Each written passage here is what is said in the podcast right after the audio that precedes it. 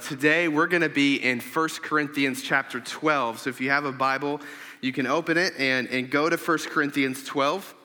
We'll have the verses on the screen behind me, and you're welcome to use your phone app or uh, anything like that to, to read the scriptures, and we'll read this uh, in just a few moments. You'll find 1 Corinthians uh, in the New Testament of your Bible, and I'm excited to take a pause uh, from our King Jesus sermon series that we've been in for uh, quite some time now and to uh, do something uh, a little different uh, over the month of August. But to get us started, I, I, just have a, I have a question I want us to think about, uh, and that is what do you think pops into the mind? Of the average unchurched person. So, what I mean by unchurched is someone who just doesn't go to church. Um, that's not uh, something that's normal for them or, or maybe they don't believe in God or, or whatever it is, what do you think pops into the mind of the average unchurched person when they think about church? What images do they see? What experiences would they expect if they went to a church? What would be their definition of this word, church?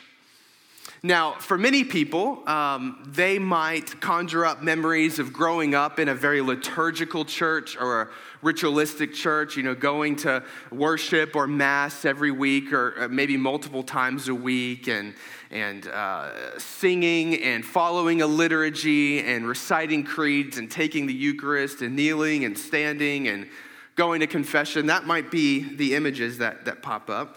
Uh, some people might think of a church that's really produced and they've got great music and lights and video and all this stuff going on, and so they just kind of think of more of a, a production. Um, some might think of like the old country church. Uh, where just a small little, you know, tight knit group of people who worship together every uh, Sunday. Regardless of what pops into their minds, I think, I think it's safe to say that when most people think of church, they think of a place or an experience. All right? After all, we've adopted this word church to name a particular place in our language. They might think of a building or, or a worship service of some kind. They, they think of what we're doing right now. Now, if we were to ask the same group of people, Hey, what do you think of when you think of the word family? What would pop into their head? Well, for many people, when they think about family, they probably think about people that they love and, and cherish. Maybe other people think about people that have really deeply hurt them. Maybe for most people, it's kind of a little bit of both people they love and cherish and people that have really hurt them. But regardless, when, when anybody thinks of family, they think of people that they have this bond with, whether they want that bond or not. Right? Technically speaking, your family are the people that you have a biological bond with or maybe some sort of legal bond with. Right? For example, my son is forever my son because I am his biological father. My wife is his biological mother. That, that's never going to change. But my daughter, who, who's adopted, she's also my family, right? I'm not her biological father. My wife is not her biological mother, but we are legally her parents. We have this bond with her that's never going to change. It's this bond that has nothing to do with our feelings for one another, it's, it's kind of outside of that. And so when we think about the Bible, when it comes to the Bible, the Bible doesn't speak of a church as a place or an experience. The Bible actually speaks of the church like it would a family. A group of people, that the actual word for church, ecclesia in the New Testament means assembly or gathering. So a gathering of people that you have this irreversible bond with. And just like a family lives together in a house and spends time together, so a church regularly gathers to do what we're doing this morning, to, to worship. But the fact that we worship together on Sunday mornings doesn't make us a church any more than living in the same house with this group of people makes them your family. And this morning, I want to look into the Bible to, to show us what it means that being part of a church means that you are a part of a family. And if that's true, then there is so much more associated with being a part of a church than just doing what we're doing this morning, as important and critical as this is. And so here's what we're going to do. Through the month of August, we are going to be taking a break from our King Jesus sermon series, which we've been in for a while. Uh, and what we're going to do is we're going to spend time talking about what we believe God is calling us to do at Grace Hill Church as we enter into our third year of ministry. In just a month, we will turn two years old. We will enter our third year of ministry.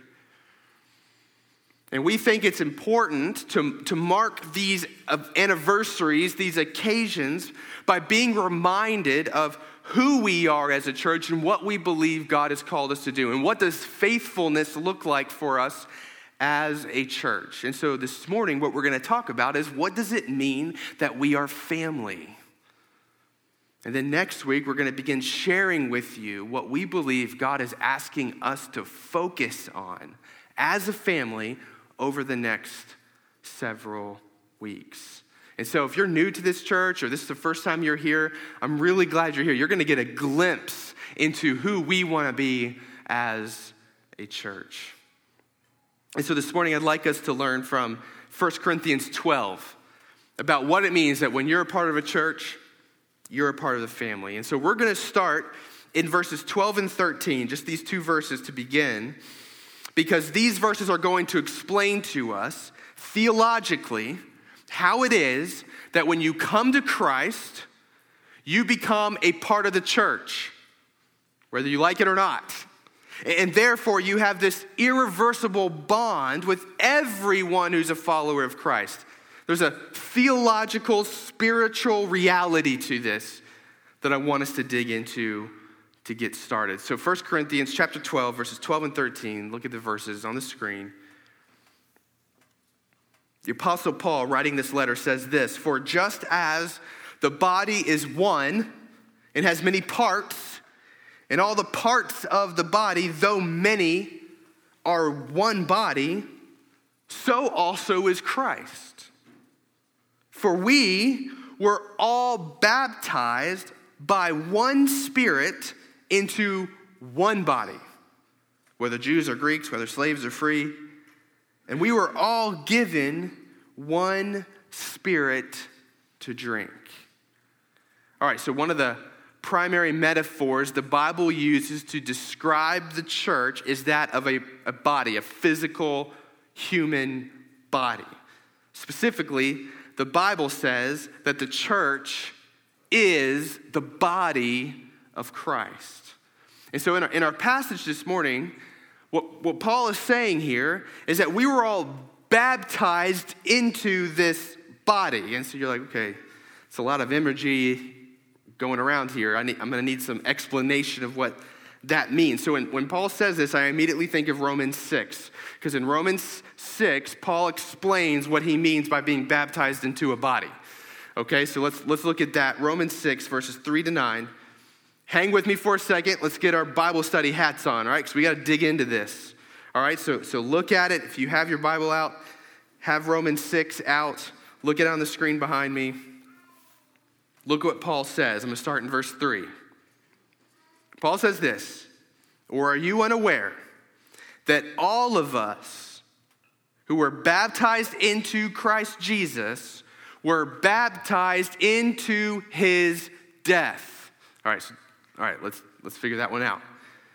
What it means to become a follower of Jesus means that you recognize, you believe, I have sinned before God and I deserve his judgment. I, I agree with that sentiment. I, I need forgiveness. I need His grace. I need His mercy because I have sinned against Him. So, so you believe that. And you also believe that God is offering you this free gift of salvation through His Son Jesus, who came to, to take that judgment that we deserve and stand in our place on the cross and so, here in verse 3, here's what's happening. What it means to be baptized into the death of Jesus means that when Jesus died on the cross, we died on the cross. All right, baptism, uh, the, the Greek word for that literally means to immerse, all right? To, to go all the way under the water. That's why when we do baptisms here, we, we get you all the way under. You're, you're completely wet from head to toe. Why? Because me, when you are baptized into the death of Jesus, it means it's the symbolism of being lowered into the grave as Jesus was lowered into the grave. Your old self, your sin, all of that died on the cross and was went into the grave with Jesus. You were baptized into his death. Look at verse 4. Therefore, we were buried with him by baptism into death, in order that, just as Christ was raised from the dead by the glory of the Father, so we too may walk in newness of life. Okay, so when we baptize, thank the Lord, we don't keep you under the water, right? That, that's not what the gospel is about, and the legal authorities would not appreciate that, right? We raise you out of the water. Why? Because when we raise you out of the water, it's like you are now being resurrected as Jesus was resurrected. Out of the grave with new life. You're forgiven by God. You've been given a new heart. You're redeemed. You're welcome into God's kingdom. That's what it means to be raised out of the grave as Jesus was raised out of the grave before we are under God's condemnation, but we are lowered into the grave with Jesus, brought out, cleansed of our sin, and now there is no condemnation for us. Verse 5 For if we've been united with him in the likeness of his death, we will certainly also be in the likeness of his resurrection. Our old self, sinful bodies, was united to Jesus on the cross, crucified, buried but our new self, our redeemed bodies, are united to the resurrected Jesus as he comes out of the grave. And we'll live with him forever, just as he lives with God forever.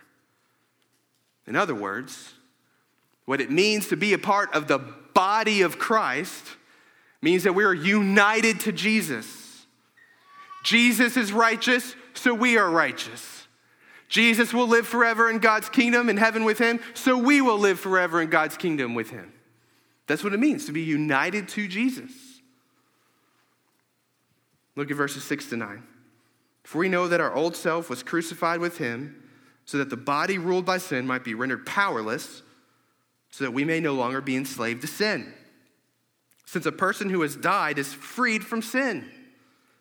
Now, if we died with Christ, we believe we will also live with him because we know that Christ, having been raised from the dead, will not die again. Death no longer rules over him. All right, so think about it. If, as individual Christians, we're united to Jesus, right? Old self crucified with him, we have this new self resurrected from the grave that's righteous. What that means is we're also united to one another.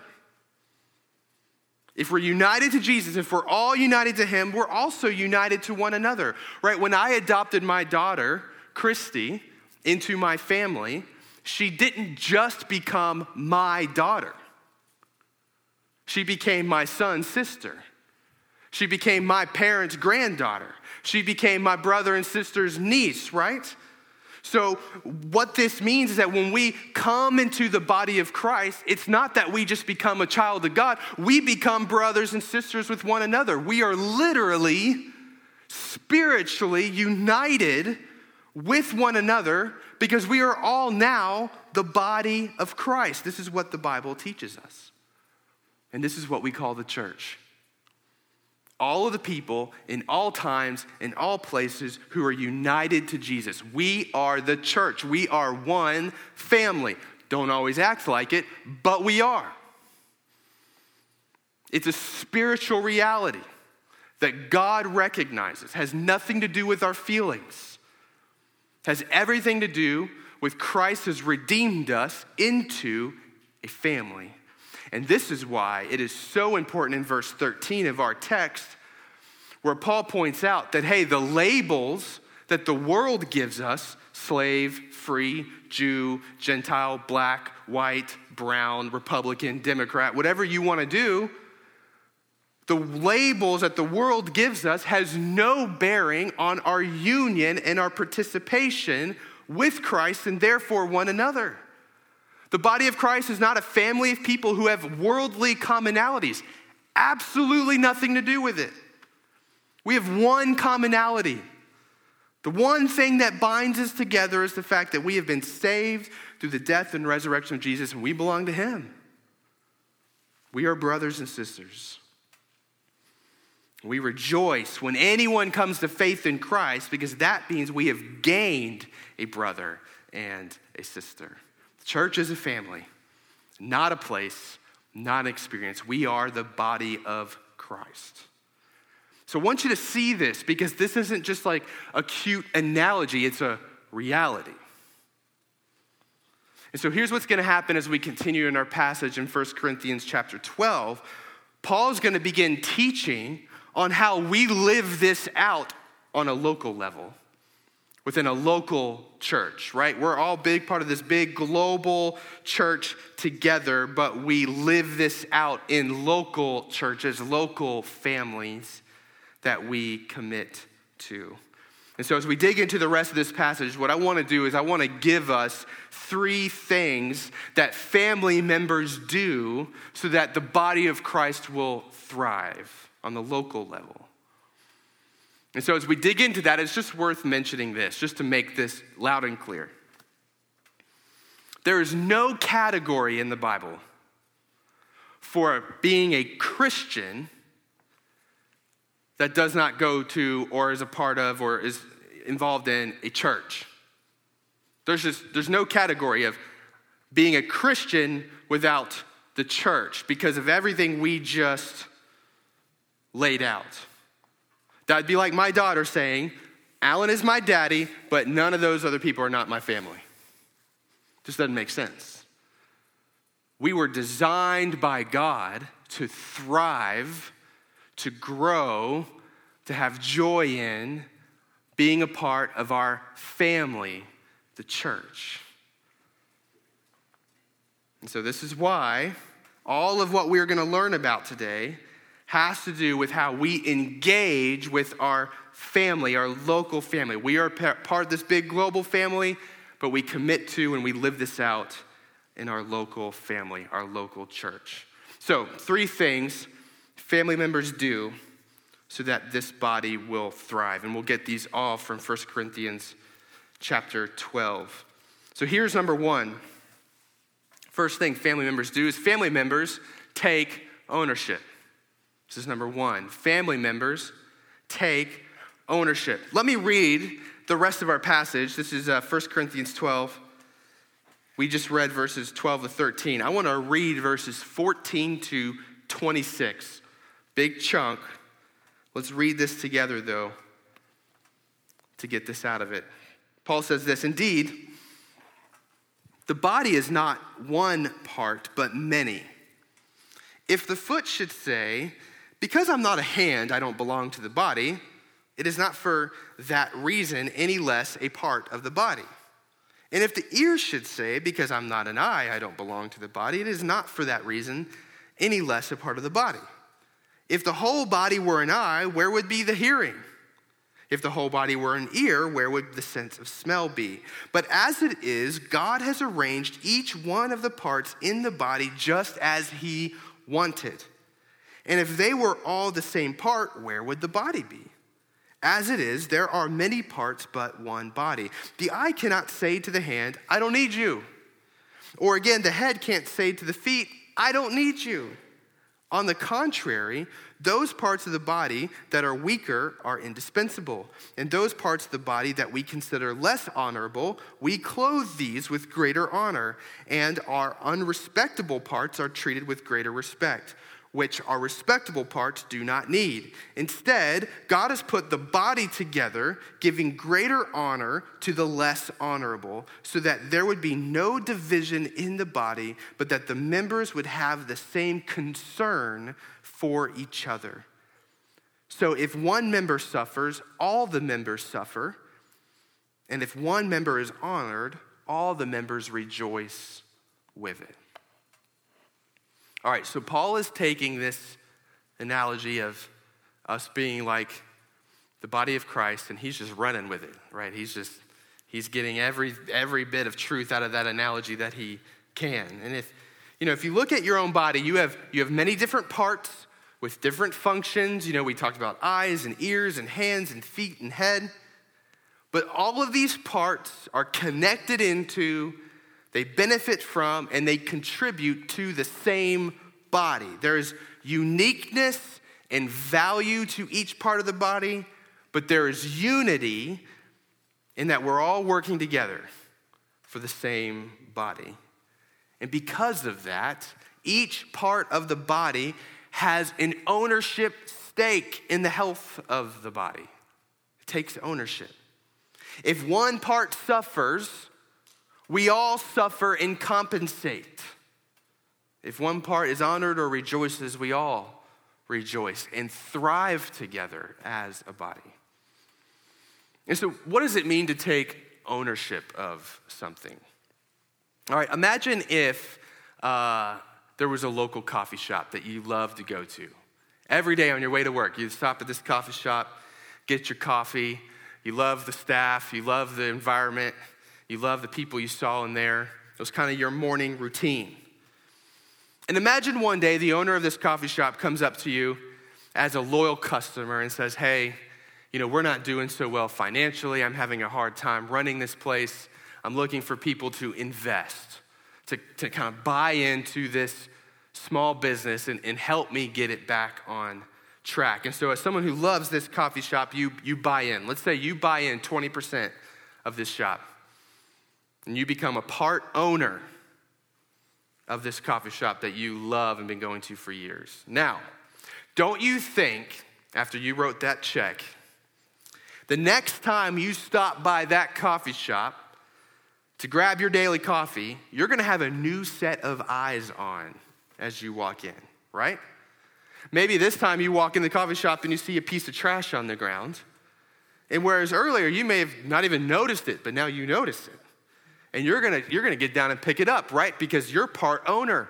You want this place to succeed, and you don't want anything to maybe ruin the experience of any of the customers right? If the, if the lighted sign outside the coffee shop has a flickering light, you know, well, you're gonna, you're gonna figure out a way to get that fixed. Whereas earlier, you probably didn't care at all.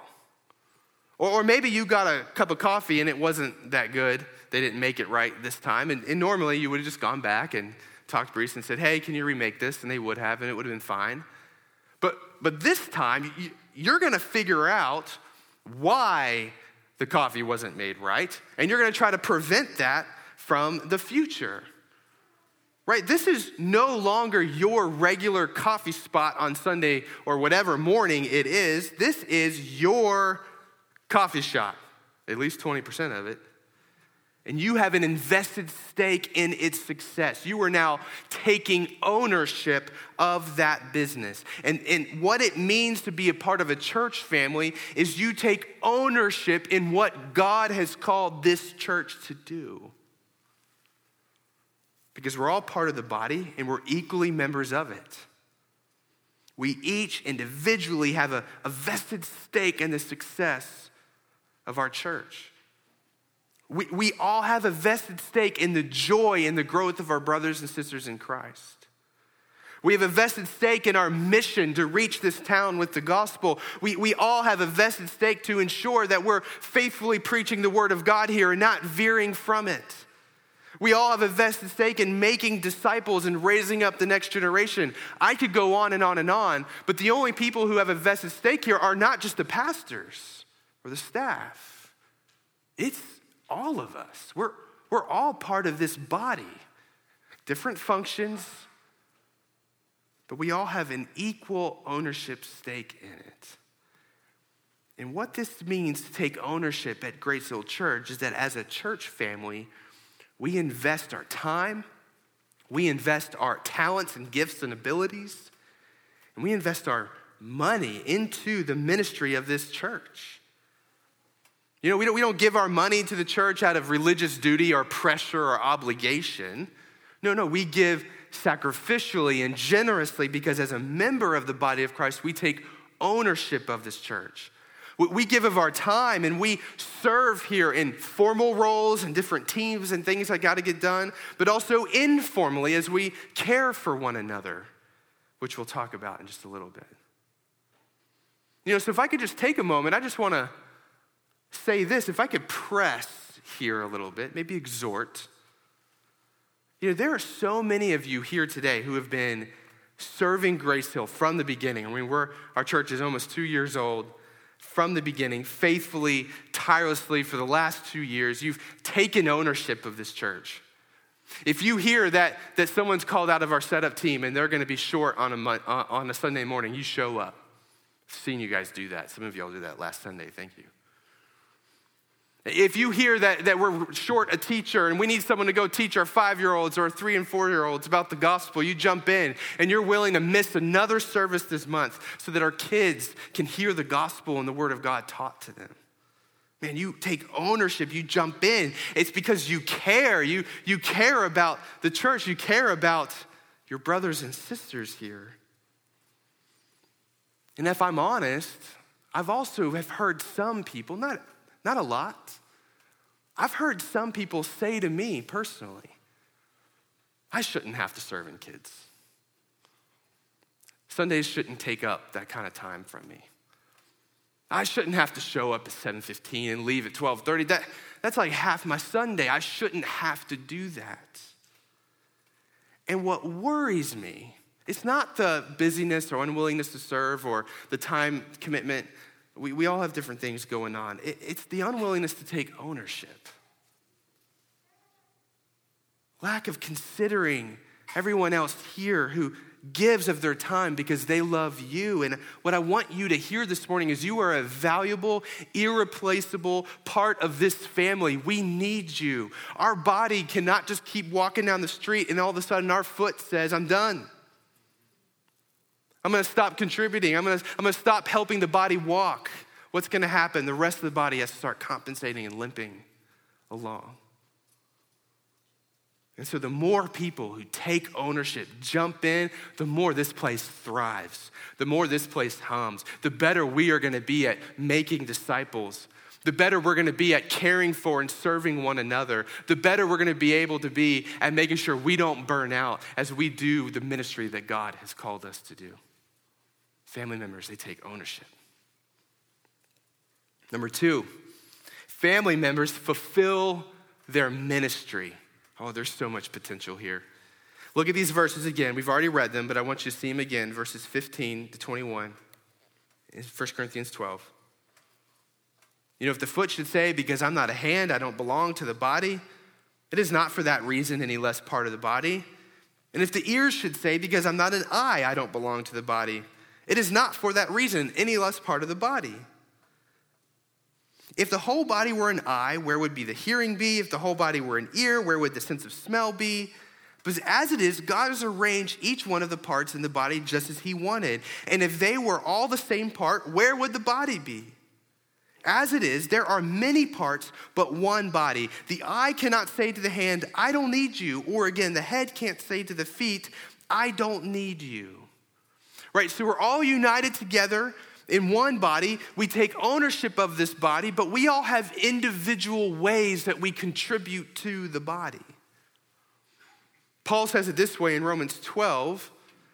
He says, just as our bodies have many parts and each part has a special function, so it is with Christ's body. We are many parts of one body, and we all belong to each other.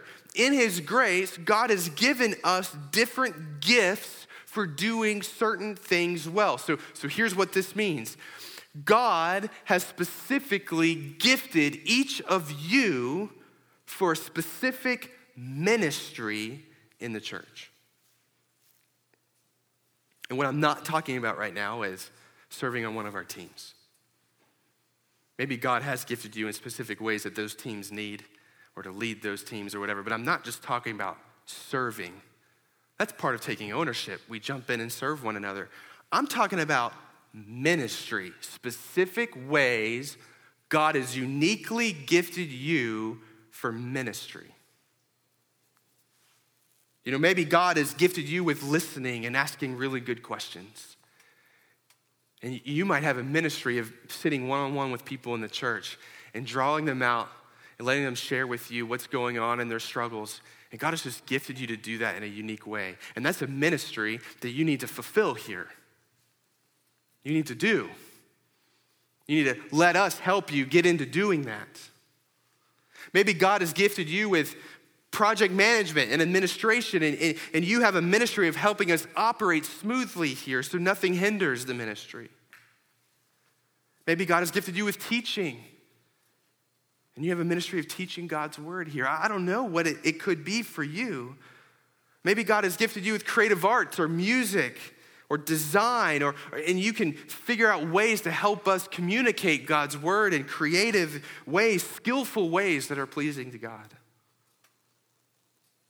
Each of you have something like this a gift that you need to fulfill in the church. And every single one of them are of critical importance. There's not one that's better than the other. And our body cannot thrive unless we fulfill this ministry. The ministry of the church is not for the pastors. Biblically speaking, the ministry of the church is not for the pastors. Now, we're members of the church too. So of course we do lots of ministry as the pastors of the church, but look at what Paul says in Ephesians 4:12. He's talking about the job of pastors. He says, Pastors, you know what they do? They equip the saints, that's all of us, followers of Jesus, for the work of ministry. Equip them for the work of ministry, for building up the body of Christ. What's this ministry for? For building up, oh, there's our analogy, the body of Christ. You have a gift for the work of ministry here at Grace Hill, and the purpose of that gift is to build up this body. So, what is that gift for you? What does it look like for you to fulfill your ministry here as a part of this family? Because listen, my job and Nick's job and our other elders' job is to equip you to fulfill that ministry to build up this body and the mission that God has given us. And number three, number three is this family members care for one another family members care for one another. Look at verses 25 and 26 of our text. Paul says all of these things that we've just been reading so that there would be no division in the body, but that the members would have the same concern for one another. That word concern, it, it, it's, uh, it, it literally means to have anxiety for one another, to be anxious, that we all are anxious with how one another is doing same concern and care for one another. So if one member suffers, all the members suffer with it. And if one member is honored, all the members rejoice with it. When one part of your body is injured, every other part of your body compensates. So there's one thing when a part of our body refuses to do what it's designed to do. If our foot just quits on us, like willfully, that's one thing. It's another thing if we break the foot. One of us is injured. Life is hard.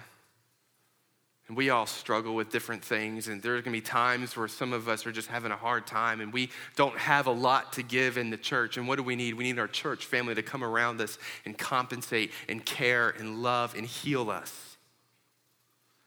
When you break your foot, what happens? The rest of your body begins to take over so you can keep walking your immune system kicks in, inflammation starts to immobilize the wound, it starts to heal you up. That's what the body does. We, we rush to care for one another. That's what a healthy body does. We don't just take ownership, we don't just fulfill our specific purpose in ministry, but we initiate care for one another. Care is something that each person in the church should receive and benefit from in the church. But here's one of the things the biggest hindrances that I see in the church of people receiving proper care is the belief that the responsibility to provide care rests with only a few people, like the pastors in the church, and it doesn't rest in all of us. And we just read here in 1 Corinthians that one, when one member suffers, we all suffer. And so, yes, of course, the pastors are specifically equipped and, trained and have time to give to, to, to provide care in the church. And that is a main part of our job description is to shepherd the flock of God, 1 Peter 5. But caring for one another is also a responsibility we all carry. A healthy church is a church where everyone is empowered to and instinctually initiates care. Proactively, we see someone go down and we rush in to care and to heal and not wait reactively for someone to ask. And obviously, if our ministry philosophy as a church is just centered around the Sunday morning experience, and it's not centered around being a family where each of us are known, this kind of care would be impossible. If we don't put effort towards being known by others and knowing others, how can we care for one another in this way? And so, this is my little teaser for you to come back next week because over the next three weeks, I'm going to be talking to us about what God is calling us to do as a family. So this morning, I just wanted it to be crystal clear. We are a family. This is what it means to be a family. And then so for the next three weeks, I'm going to say, okay, God is telling us as a family to do these three things. And next week, we're going to talk about how God is calling us as a family to go deep into the gospel together, to no longer stay on the surface but to be known, to know each other, and to help each other grow deeper in our belief, in our trust, in our joy in the gospel. And one of the big ways that we do that is we learn how to care well for one another. And so next week, I'm excited to announce two specific ways that we're going to be focusing on that practically uh, in the next year. So I hope you'll come to hear about that. But last Sunday, we had an all church family meeting together last Sunday afternoon where we kicked off a month of prayer together as a church. And we asked everyone who calls this church their church home to take the month of August to ask God to show them how He wants all of us to contribute to this family over the next year. So we asked you to be praying about membership and, and giving and serving and all of those things. But above all of those things, we said we want to ask God to give each of us a your joy is my joy attitude. We see this from the apostle Paul in 2 Corinthians chapter 2 where Paul says that what motivates him to serve the churches that he does so sacrificially and generously is that he literally finds his joy in the joy of his brothers and sisters in Christ. I pray that that would be true of our church, that we would be a family, and that each of us would find joy in our brothers and sisters being joyful. That we would take ownership of one another's joy. That's when a church truly begins to care for one another. So we take the ownership for one another. We take ownership for how one another's doing. It's literally a your joy is my joy attitude. And so, if you missed that family meeting, if you're interested in what we said and different things that we announced in the prayer focus for this month, uh, I really encourage you to watch it. We sent out the video this morning, um, and if you didn't get that, sign up for our newsletter, and we'll send it out again uh, this week as well if you'd like to see that. But Grace Hill, Jesus has purchased us with his blood. He has united us to himself, and we are now family. We are stuck with one another. Nothing you can do about that. And so let's take this month of August and let's pray about what it means to be a part of this family so that we can grow in Christ and we can reach this town with the gospel. Let's pray.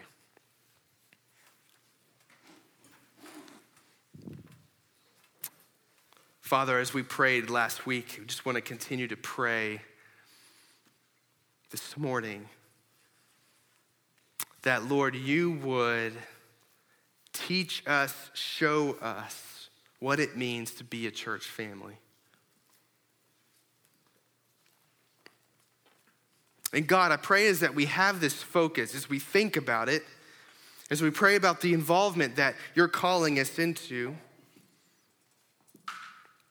that, Lord, we wouldn't just be about each other and one another, that we wouldn't just be about this church and our church experience and just looking on the inside, but Lord, you would show us that as a family, you give us a mission to go and make disciples of all nations. Baptize them in the name of the Father, the Son, and the Holy Spirit, and teach them everything that you have commanded. So, God, here's my prayer for our church that you would knit us together as a tight family, that we would know each other, that we would be known, that we would care for one another, that we would take ownership of this church. But Lord, that's just not so we would just have a great internal church experience, Lord. That is so that we can fulfill the mission that you have given us to reach this town for Christ. Lead us into that, God, I pray. I just pray, Lord, that you would specifically speak to each and every one of us by your Spirit this month, through the month of August, as we look to our third year of ministry. Convict our hearts and lead us to where you are asking us to serve and love and take ownership of this family. We love you, God. We ask these things in Christ's name.